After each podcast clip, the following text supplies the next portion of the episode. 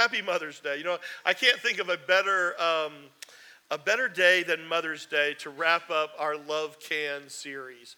Uh, we've been in this series um, since Easter Sunday, and we've, uh, we've, had, a, we've had a blast. I, I, think this is going to be one of those very impactful uh, series. In fact, I say wrap up, but I really think the truth is this little Love Can uh, phrase and idea is really going to stick with us here at Coastal. You think so? I, I think so. It's, it's kind of like, uh, you know, um, kind of like All In has definitely stuck with our church now over the last couple of years. In fact, you know, like today when we talk about uh, all of us together, you know, as a church family, committing to a cause greater than ourselves and uh, uh, sacrificing together, giving together. Uh, we say we're going what? What do we say? We're going all in. All in. I think, uh, I think Love Can uh, is going to be the same thing for us. It's going to be a, a frame of reference for us, it's a part of our DNA. Uh, it's a part of our common language here because we really believe here at Coastal that love can. You know, love can forgive. We talked about that last Sunday. Uh, love can be patient. Love can save. Love can redeem. Love can heal. Love can restore. Love can persevere. Uh, we really do want to be known as that church that doesn't know any better than to love people, all people, right where they are, as they are. We really believe that love can change the world one life at a time. You know, this idea of changing the world, I think that's a great uh, description of moms, you know, world changers. Think about it. When you help a child, when you love a child, when you teach a child, when you rescue a child, when you save a child, you change that child's life. Now, follow me. When you change a child's life, you change the world, one life at a time. When you change a child's life, you change the world, one life at a time. Now, I don't have a lot of time today. We knew today was going to be a little bit shorter uh, for me and uh, baby dedication. We got some, you know, giveaways we're going to do. We got a lot of fun things going uh, on today, and so I, I want to cut to the chase. Now, typically, um, you know me, I'm not very subtle anyway, and I like to cut to the chase. So I want to cut to the chase on the front end and tell you what what I want to see happen today. Um, it's not going to be maybe your typical uh, Mother's Day message, uh, but I want to challenge you. I want to challenge our church to get involved and to be a part of solving a problem in our community here today involving children. Uh, I can't think of a better day to, than today, actually, than to talk about this because it's Mother's Day, and I shamelessly want to use that to my advantage and uh, pull on your heartstrings a little bit.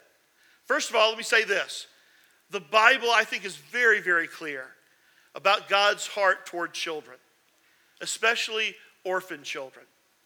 Deuteronomy 10 18, you might have heard some of these verses. He defends the cause of the fatherless and the widow, and he loves the foreigner residing among you, giving them food and clothing. Psalm 68 5 is probably familiar. God is a father to the what? To the fatherless, a defender of widows is God in his holy dwelling. And then I love this passage in James. James says that religion that our that God our Father accepts as pure and faultless is this. So in other words, you want to know what is what it means to uh, go to God and be accepted, what is, uh, what is seen by God as uh, worship. In fact, another translation says that, that the Lord accepts. He says is this is to look after who? Orphans and widows in their distress and to keep oneself from being polluted by the world. So, here's the bottom line today there is an orphan problem in our community today. And as followers of Jesus Christ, I believe that we both should and can do something about it. Did you know that in the Tri County area, Charleston, Dorchester, Berkeley County, there are over 400 children in foster care, and that number is growing all the time. 400. Okay? Keep that number in mind. Now, that, by the way, is right here in Charleston, okay? Our neighborhoods, our community. And what I mean by that, it's not, you know, someplace far away, okay? Not New York City, not Los Angeles, not Ferguson. You know, it, it's here. Our community, our neighborhood. Now, here's the kicker, though. Here, here's the problem. This is where the rubber meets the road this morning. There are only, ready for this? 60 60 licensed foster families in the Tri County area. Now, you do the math, okay? Let, let's, let's look at this for a second. Everybody say this with me 400. Say that with me. 400. How many foster families? 60. Do, you, do you see the discrepancy here? Do you see the problem? 460. Now, we all know the answer to this next question. So, what happens to those other 340 children every single day. Most of them get lost in the what? In the system. Now, you tell me what the ripple effect of that problem is. In our community, in our world, in our neighborhood here in Charleston. Things like poverty, hunger, crime, a cycle of neglect and abuse. Coastal I just believe that this is a problem that we, the church, the body of Christ, can be a part of solving. I think it's a problem we have to solve. So, what are we going to do? Well, I announced this on Easter Sunday, and I'm kind of wrapping up this series. I want to talk about today a little more specifically.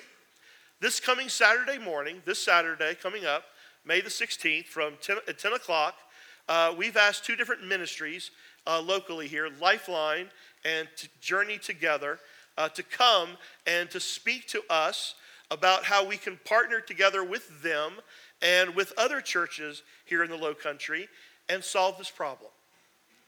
By the way, this, that's one of the things that I'm most excited about. Uh, this, uh, this future endeavor that we're going to be a part of is that we're actually going to be working together you know, with other churches in our community. You know, that's one of the things that uh, you'll hear that a lot here at Coastal, by the way, that, you know, we're not in competition with other churches. We're on the same team. You know, we have the same boss, the same leader, the same general, Jesus.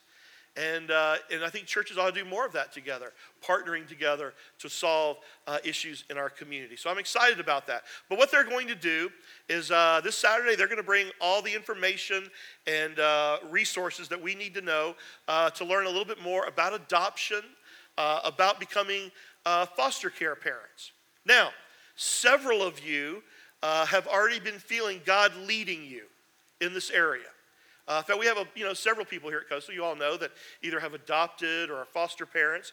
And maybe that's kind of where God has been leading you and your family. I had, uh, you know, got an email this week from someone saying, uh, and this family has uh, five children of their own. And basically, the email said, uh, we still have a lot of love to give and uh, they're still interested in becoming foster parents. So, uh, but maybe you're here and you just don't know how to get started and you need some more information. So come, come this Saturday. We hope to get you uh, started down the right path. But I want you to hear this loud and clear, though. Okay, you ready for this? I don't believe that God is calling all of us to adopt. okay? Um, and you're like, oh, thank you, Jesus, Pastor Chris. You know, I just knew the conversation we were going to have on the way home. I, I, I believe, I don't believe that God is calling everybody here to be foster parents. I don't. He's not. You know, many of you here at Coastal, man, you are serving the Lord in great, awesome ways. You are following uh, His lead in your life, and uh, you're, you're living the adventure of a lifetime. And God might not be calling you down this path or this particular adventure. I, I don't believe He is calling everybody. But what if, you know, a few families here at Coastal wanted to go down that path, and a few families at this church, and a few families at that church? You can't tell me that within a very short period of time, we'd solve this problem together. Now, listen to me though. Uh, maybe you're not interested in going down that path, but there might be some people here at Coastal who are interested in becoming and learning more about becoming a respite family.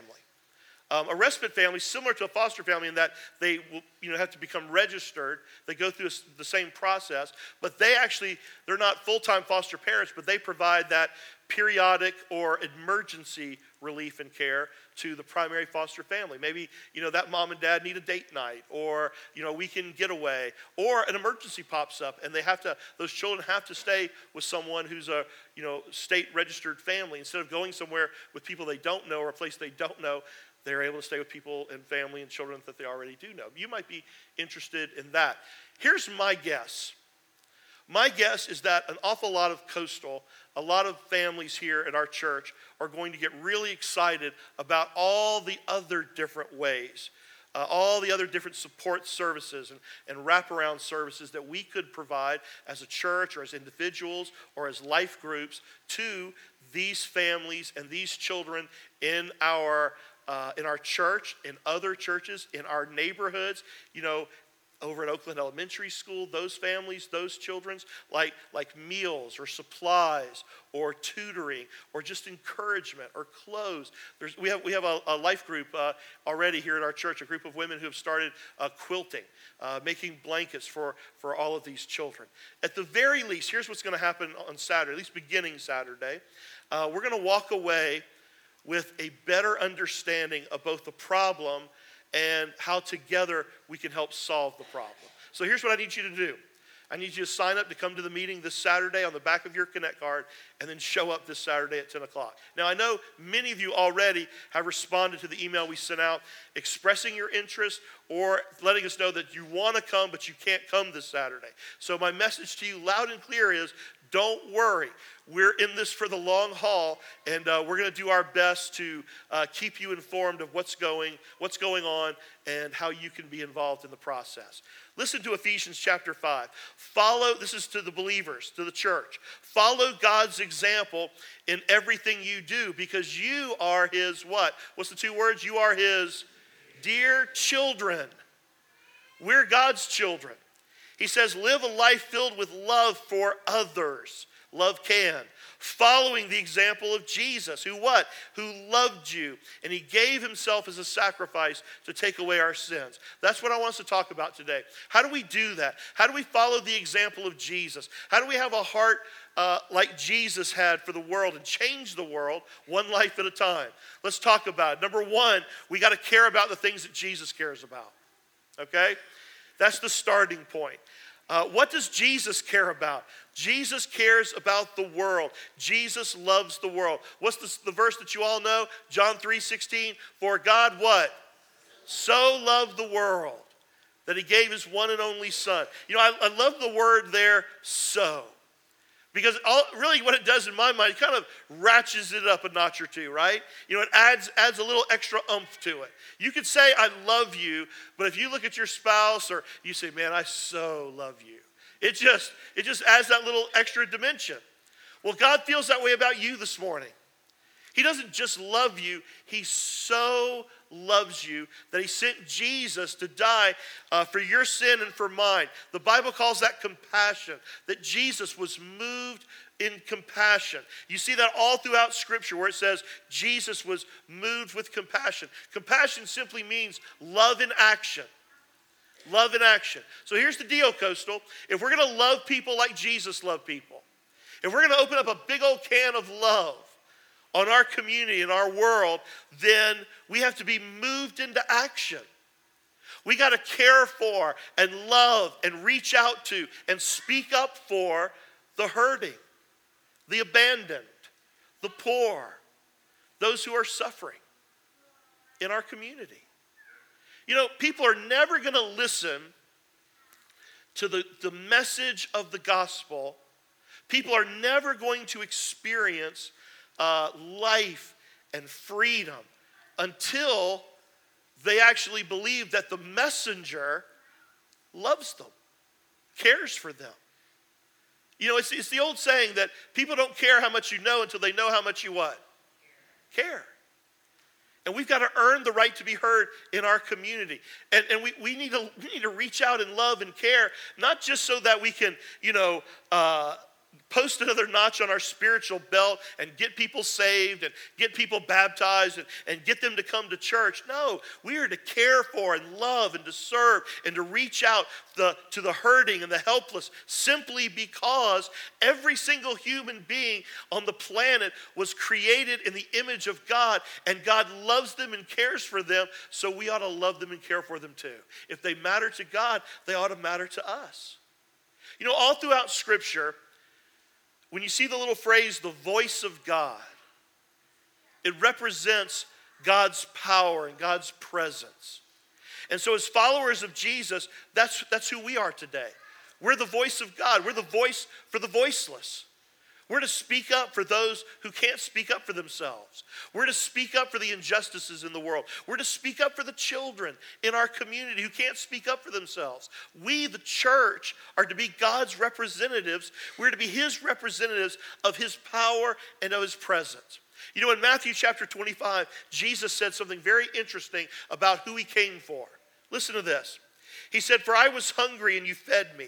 I was thirsty and you gave me something to drink. I was a stranger and you invited me into your home. I was naked and you gave me clothes. I was sick and you cared for me. I was in prison and you visited me.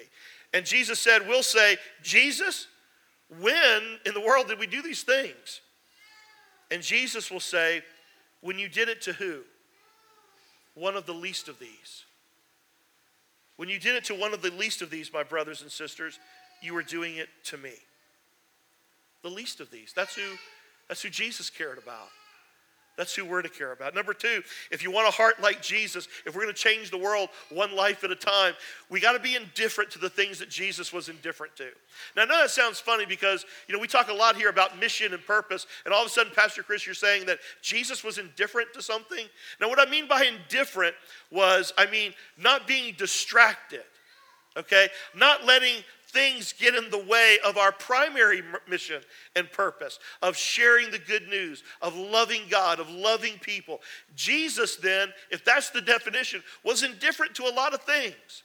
You know, think about it. Jesus was indifferent to the opinions of other people, he didn't let that get in the way of what his purpose was. He didn't care what other people thought about him and what he was doing. He was indifferent uh, to, the, to religious traditions of his day.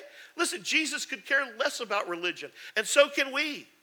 You know, the only thing religion, by the way, will get you in this life is cuts in the line to hell. That's about it, okay? Religion, you know, doesn't save you. You know, he was constantly ticking off uh, the religious leaders of his day. Did you know that Jesus was also indifferent to politics? Hear that loud and clear. You know, one time a politician asked him, um, you know, about what he was all about, and Jesus said this I'm not an earthly king. If I were, my followers would have thought when I was arrested, my kingdom is not of this world. He was saying, you know, you, you got it all wrong. I'm here about the kingdom of God. I'm not here to change the political system. He was indifferent to that. He was indifferent to impressing other people. You know, if you're going to serve the world, if you're going to love people, you don't you need to not care what other people think about you. Jesus said this, your approval or disapproval means nothing to me. He was here to please the Father. He was indifferent to peer pressure, indifferent to the expectations of others. He was indifferent to worldly wealth. He said, A man's life does not consist in the abundance of the things he possesses. What I am saying here today, what, what we need to hear loud and clear, if we're going to be a voice for the voiceless, if we're going to open up a can of love on our community and on the world, then we got to be laser focused about what is the Father's business. We got to be laser focused on the kingdom of God, on loving God, loving people. You know, sometimes it's not a matter of, you know, good or bad. Sometimes it's a matter of good or best. There's a lot of good things in this world that really we can get distracted by. It's so easy to get distracted, even by good things, and, for, and to lose sight of the kingdom of God, to lose sight of the mission of Jesus. So we got to care about the things Jesus cares about. Uh, we got to uh, uh, be indifferent toward the things Jesus is indifferent toward. And number three, we got to get angry about the things that Jesus got angry about. You say, well, wait a minute, Pastor Chris, I thought anger is a sin. Well, it can be, but uh, there's also a good anger. Ephesians 4:26 says, "In your anger do not sin." You know what? When we see people suffering, we ought to get angry. When we see poverty, we ought to get angry. when we see prejudice, when we see injustice, somebody, the church, the body of Jesus ought to get angry about that. When children in our own community are forgotten, mistreated, abused, uncared for, and their needs are going unmet, God gets mad about that. And I think we ought to too. In Mark chapter 9, Jesus said this If anyone causes one of these little ones who trusted me to lose faith, by the way, he's talking about children here. It would be better for that person, listen to this, to be thrown into the sea with a large millstone tied around their neck. Tell us what you're really thinking, Jesus, okay? I mean, I think he's pretty obvious there, right? He's ticked off, he's angry. And yet, did you know that every single day, every 24 hours, 30,000 children in the world die from preventable diseases. 30,000 a day. Do you know what the number one killer of children in the world is today? Diarrhea through dehydration. You know what the cause is? Bad water. That's it. They just don't have clean drinking water. Friends, there, there are some things that if we have the power to change, we just need to make them right. You know, that means sometimes getting angry. You know, if someone tried to hurt my wife, I'd get angry about it. If someone tried to hurt or abuse my children, I'd get angry about it. Why? Well, because I believe that God has assigned to me a responsibility as a husband, as a father, to protect my wife and my kids. And there are some things in life that if we don't get angry about it, then it means we're not very loving. So there is a righteous anger. Number four, and finally, we got to be willing to sacrifice for what Jesus sacrificed for. We got to be willing to sacrifice, to give. Jesus said, For even I, the Son of Man, came here not to be served, but to serve and give my life as a ransom for many. He said, that, That's my mission. I came to give my life away to serve uh, to actually be a ransom for, for many. Here's the amazing thing. You know what? If you'll just switch the agenda of your life, if you'll make that switch from living for yourself to living for Jesus and living for the kingdom of God, man, your satisfaction meter, your happiness meter will go off the charts because God has wired the universe, hardwired the universe, that the more you actually become like Him, like Jesus, the more generous and giving and sacrificial and unselfish you are, the happier you'll be. You see, real self esteem, real value does not come in the way in which the world says that it comes. You know, you want to feel good about yourself, you want to feel like you have self worth and value. You know, you're never going to find that through power, through money, through sex. It's only going to come through service, through giving your life away, through sacrificing yourself for something greater than yourself. Jesus said it like this in Mark 8:35. Listen to this. If you try to keep your life for yourself, you'll lose it. But if you give up your life for my sake and for the sake of the good news, you will find what? What does he say? You'll find what? True life. Coastal, listen to me for a second. Let me close with this. Love really can. Love can make a difference. Let's care about the things that Jesus cared about. Let's be indifferent to the things that Jesus was indifferent to. Let's not get sidetracked. Let's stay focused on the kingdom of God, on loving God and loving people. Man, let's get angry about the things that Jesus would get angry about. And let's give our lives away for what Jesus gave his life away for for people. You know, it's time we stop pointing fingers and stop complaining about the world in which we live and let's lock arms and let's do something about it. You know, let's rise up and be the church, the true church that God has called us to be. Let's change the world one life at a time. Because if you change the life of a what? Of a child, you change the world. Change the life of a child. Potentially, you change that family. You change that family tree. You change that family for a generation and generation to come by reaching out and making the difference in the life of a child. Coastal, we can and we should make a difference here in our community. And we can be a part of solving a problem. 460. That's a problem we can be a part of solving. You know, sometimes we hear about issues and problems, and they seem so big and so overwhelming. We don't know what to do, we don't know where to start.